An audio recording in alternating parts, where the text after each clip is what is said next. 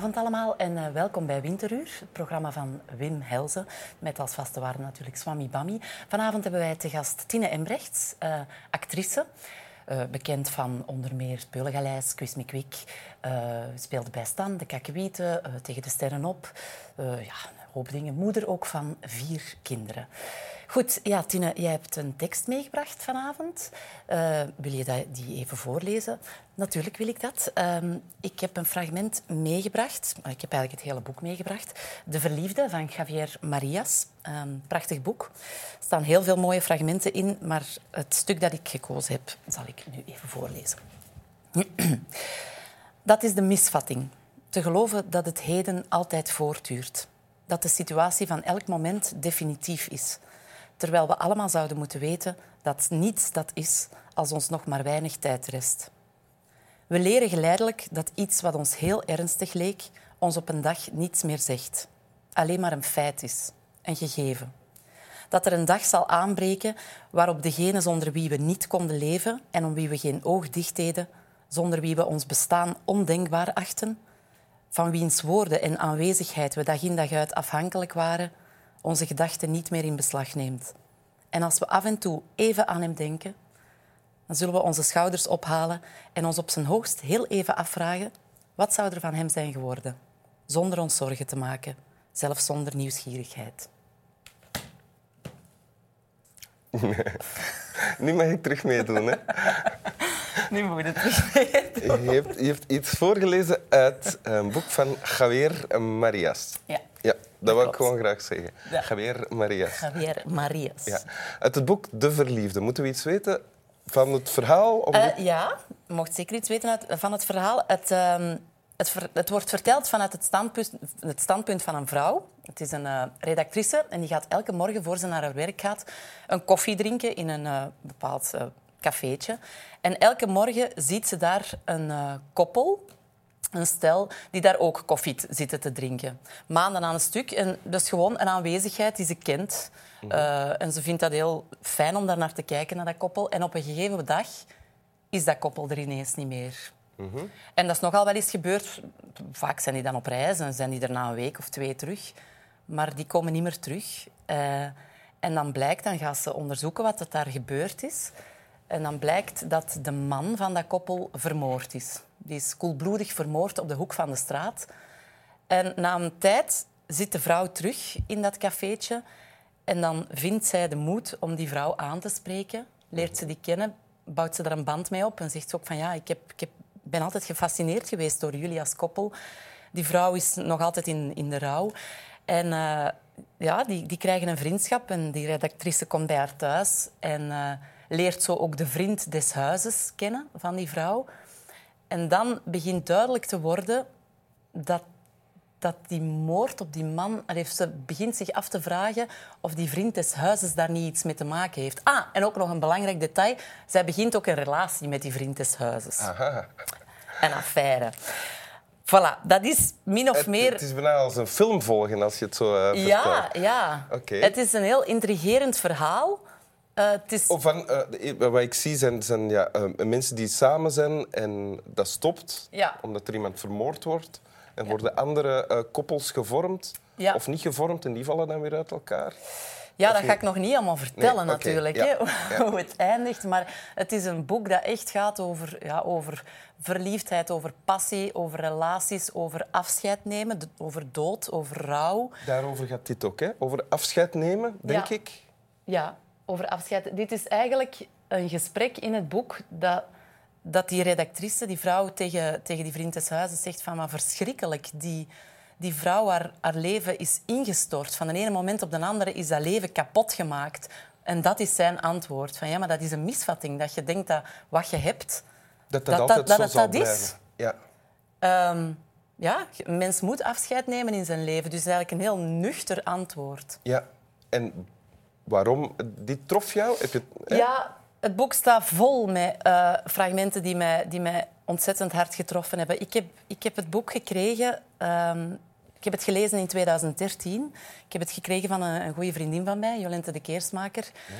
En dat boek is op een bepaalde manier uh, een troost voor mij geweest.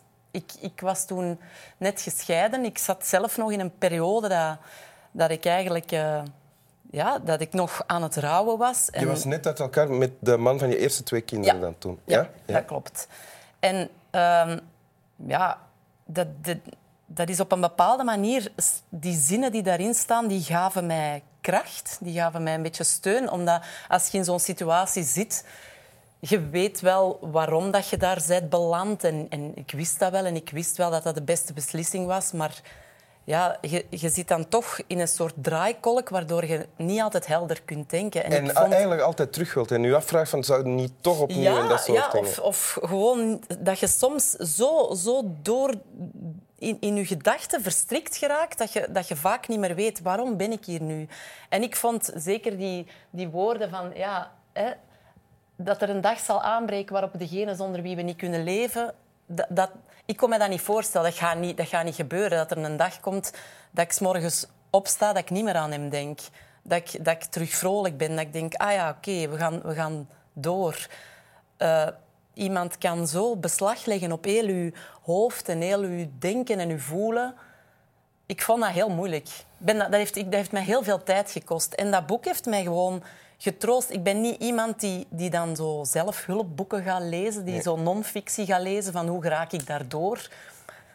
Ik vind Her- het juist fijn om, ja. om, een, om, om een verhaal tegen te komen dat op die moment ja, heel veel betekenis krijgt. Ik denk, ja, ja je kunt, zo, kunt dat ook hebben met toneelstukken of, of met, met, met wat nummers. Ik, wat ik mij afvraag, je hebt, dan, hè, je hebt dat rouwproces dan doorgemaakt, ja. denk ik. Dat is afgesloten, want je hebt nu een nieuwe man... Ja. Uh, met wie je ook twee kinderen hebt. Ja. Uh, waaruit ik afleid dat het trouwproces gedaan is. Hè? Ja, ja. Allee, grotendeels dan... wel. Dat is dat maar ben je dan nu, sta je dan nu anders in die nieuwe relatie dan dat je er toen in stond? Absoluut. Want dat, dat, dat wou ik ook zeggen. Van daar, het, het, ik ben ontnuchterd. Ik, ben, ik, ik was getrouwd hè, met, mijn, uh, met mijn man, met mijn ex... En je hebt dan toch zoiets, je bent jong, getrouwd. Je denkt, ja, dit is voor het leven. En ook al beginnen daar kraksjes in te komen. Ja, wij hebben ja gezegd, dus natuurlijk gaan we, geraken wij daardoor. En wat dat betreft sta ik nu wel heel anders in, in een relatie. Ik ben het, ben het daar wel mee eens, van wat er hier gezegd wordt. Het is gewoon... Het kan... Er moet maar dat gebeuren en het verandert. Ik vind het eigenlijk nu...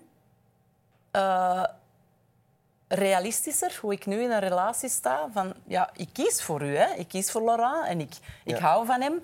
Maar ik, ik weet ook... Ik wil bijvoorbeeld nooit meer trouwen. Ik vind dat eigenlijk een absurd gegeven. En dat, dat, ik wil ook niet dat dat, dat cynisch klinkt. Hè, van, en ik heb ook heel veel respect voor mensen die dat wel... Zou dat aan uw kinderen ook afvragen om te trouwen? Dan? Nee. Nee?